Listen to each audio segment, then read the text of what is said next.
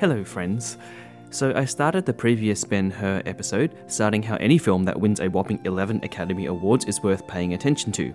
Well, did you know that there are in fact two other films that have also won 11 Academies uh, The Return of the King and Titanic, both of which you agree are pretty epic films.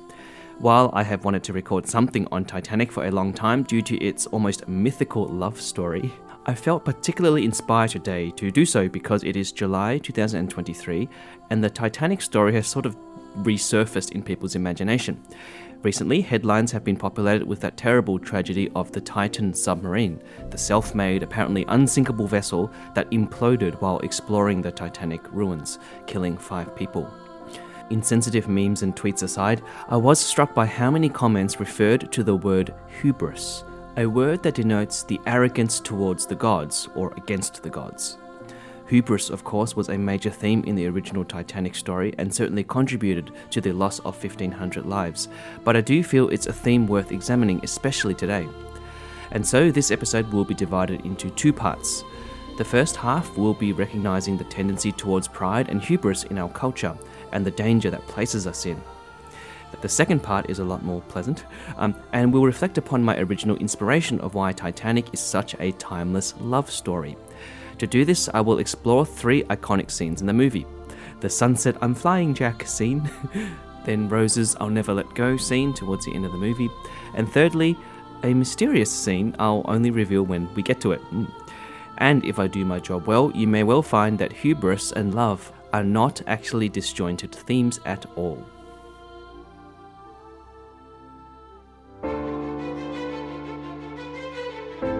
You're listening to The Myth Pilgrim, and I am Brother Lawrence of the Missionaries of God's Love.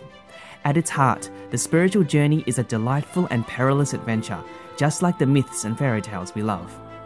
This podcast is also a journey, learning from both wizards and saints, enchanted princesses and inner demons. Together, we'll discover how the great symbols of myth and fairy tale can guide us on our journey to God.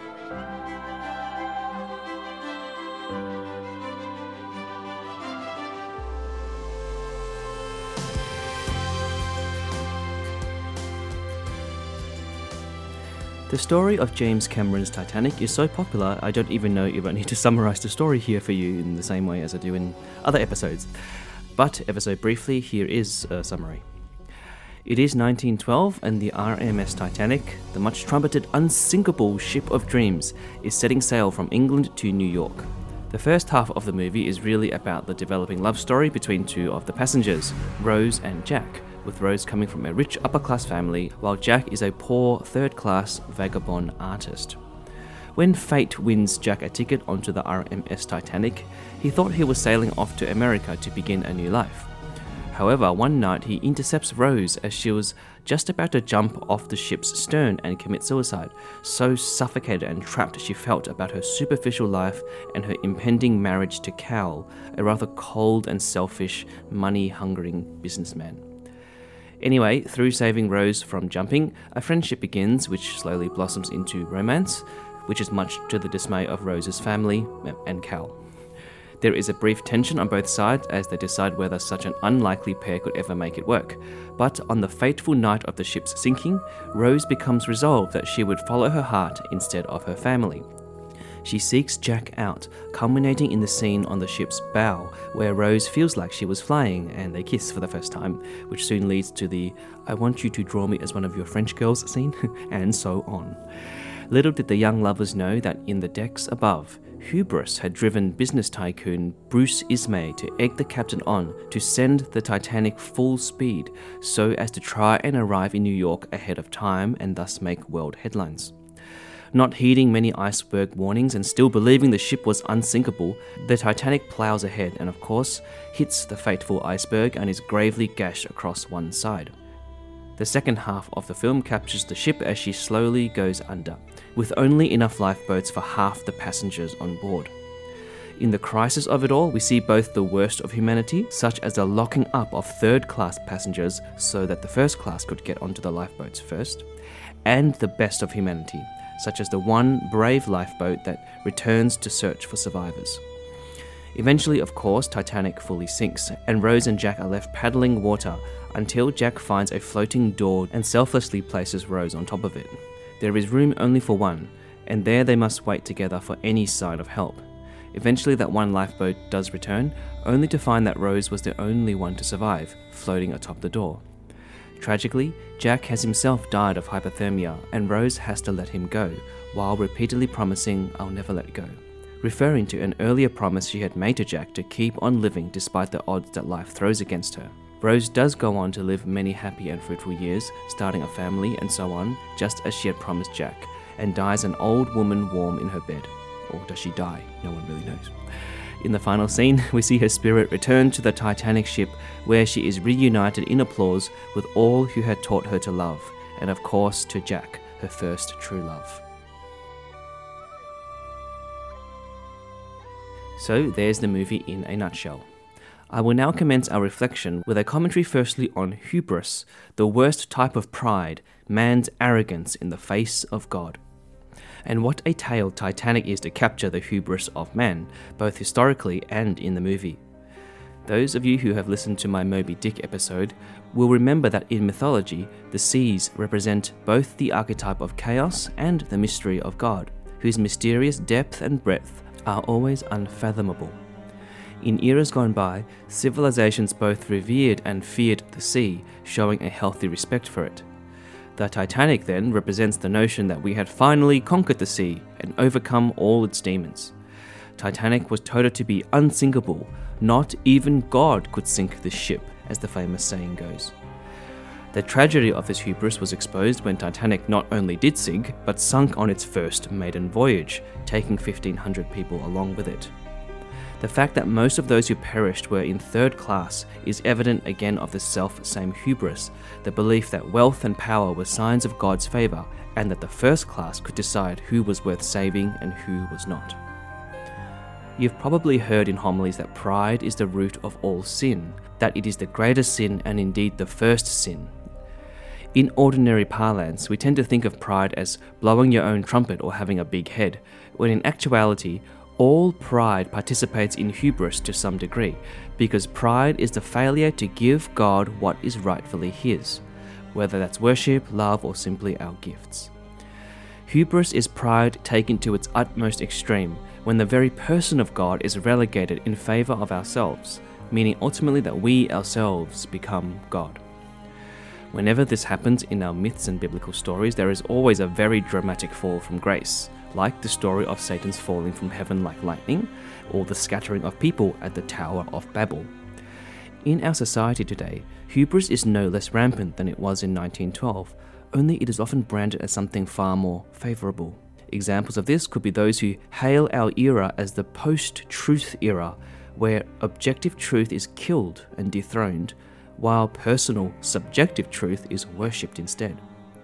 Considering that God is truth, and that Jesus himself claimed to be truth itself, this modern view is disastrously hubris, touting man as wiser than God in defining things like moral laws, marriage, gender, and what constitutes life itself.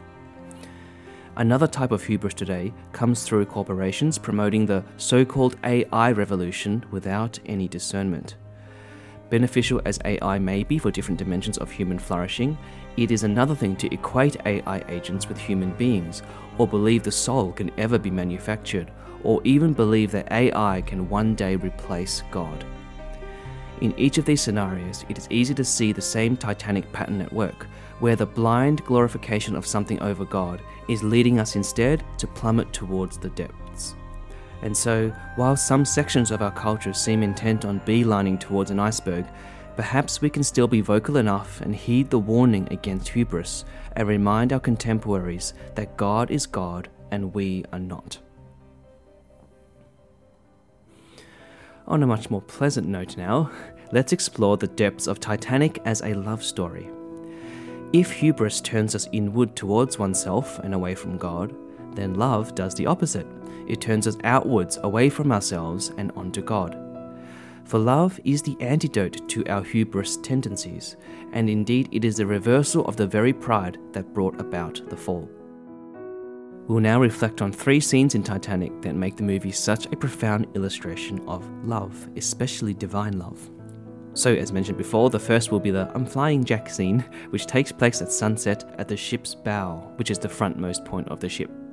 This scene is often cited as one of the most romantic in cinema, and certainly one of the most iconic, and it is. But have you ever considered the sheer poetry of this scene in light of the romance of Christ and the cross?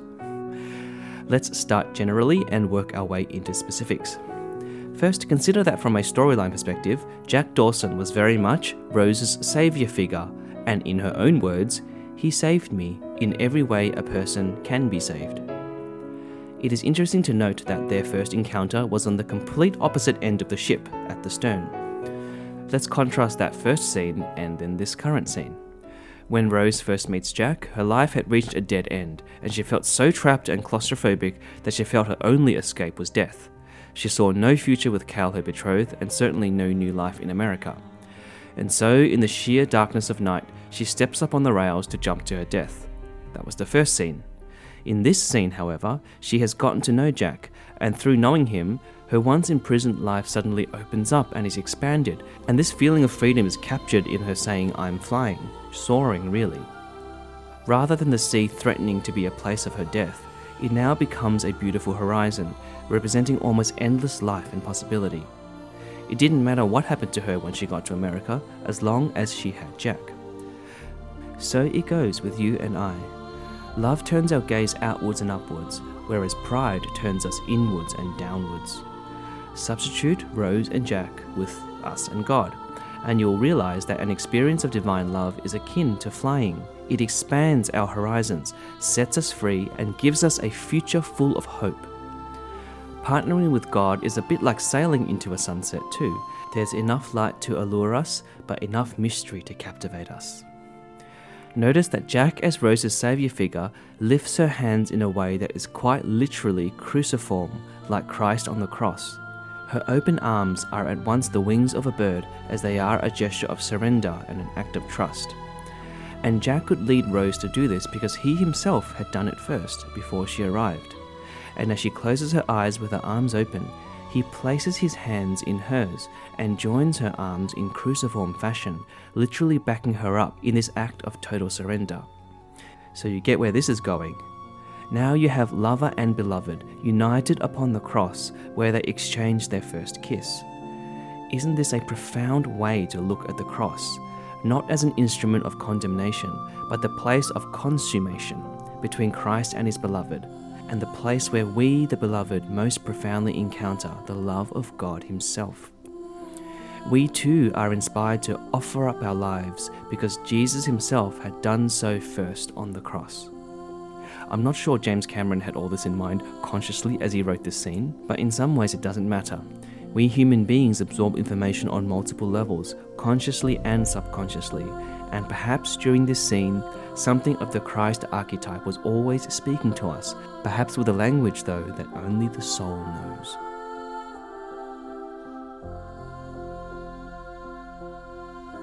The second love scene is in many ways a continuation and blossoming of this sunset scene, even though it is much sadder.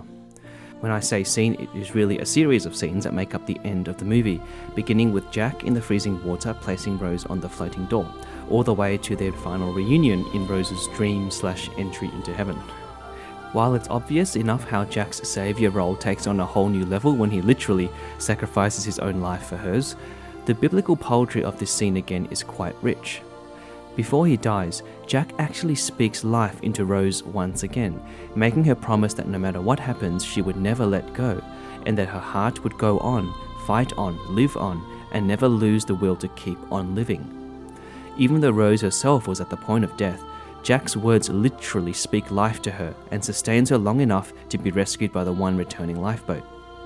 Even after she lets Jack go into the ocean, you can see the determination she suddenly has to leap off the door into the freezing water, wade over to the body of a nearby sailor, and blow the whistle over and over until she is eventually picked up. She had fire in her eyes, and if you think about it, this is quite unusual considering that she had just lost the love of her life. You'd expect someone to be grieved and defeated, but yet it's like the very spirit of Jack lives in her now and it literally revivifies her and fills her with his fire. This is so much like Christ on the cross, releasing his Holy Spirit upon his beloved, captured most beautifully in John's Gospel, where he breathed his last on those at the foot of the cross. The Holy Spirit is Jesus' life in us and gives our hearts the fire of divine life. To receive his life in us is the mission of Jesus, just as in the movie, Jack's mission was to give his life to Rose and reanimate her. The fact that Jack literally gives Rose a door to float on is again a symbolically rich way of communicating entryway into new life. And the fact that Rose dives into the water in order to begin this new life is such a symbol of baptism. Okay, am I going a little bit nuts here? Am I just making things up? Yes, probably, but consciously or not, the Titanic love story has certainly struck a chord, and the romantic in me knows there's more going on than just Celine Dion. But there's more. The film ends with an elderly Rose slipping away peacefully into a heaven like state, where her soul floats down the corridors of Titanic once again through a crowd of smiling people until she meets her beloved Jack, waiting for her, standing at the clock at the same spot he had first met her to take her to dinner. Only now she's dressed in white like a wedding dress. So it's a wedding feast we're going to now? Keen audiences will recognize the nod here to the book of Revelation, where at the end of time there is a wedding feast, and Christ, like Jack, is eagerly awaiting us, his betrothed.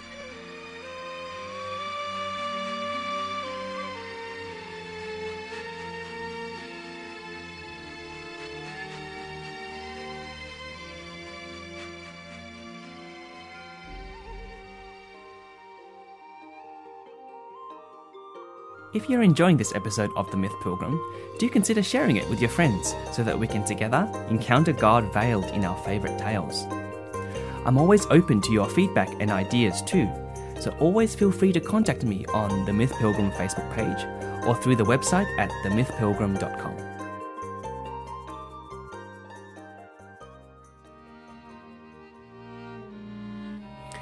And now the mystery love scene. While we're on the topic of eternal love, I want to give a quick nod to the four historical people who made up the string quartet in Titanic, gentlemen who were also represented in the movie, playing up on deck while the ship was sinking. The names of these men were Wallace Hartley, Roger Bricoux, John Hume, and Georges Krins.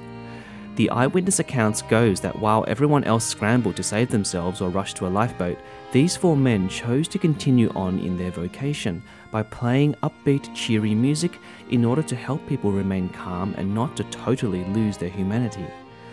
But slowly, when it was clear that the ship's sinking was imminent, these musicians actually switched music to a more somber melody that you hear playing right now. It's actually a hymn called Nearer My God to Thee, and it is so fitting because they knew that they were preparing 1500 souls to soon cross over death into eternity. They sacrificed their own lives for the sake of others in order that others might find life. One can't help wondering at the strength of the faith these four chaps had to be able to so flippantly throw their lives away. Surely, one could only love so deeply if they had eternity in mind. I'm always moved whenever I see these guys because it reminds me of a particular moment I had in my novitiate.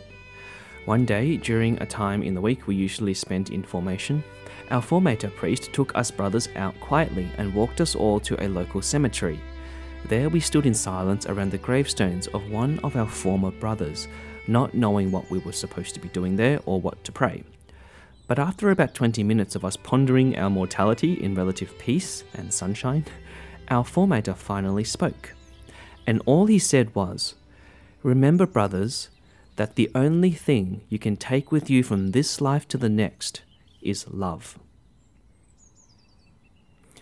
Perhaps the gentlemen of the Titanic Quartet understood this notion better than most, because even in the face of certain death, they knew that wealth or prestige or even a long life would soon fade away, but love would always go on.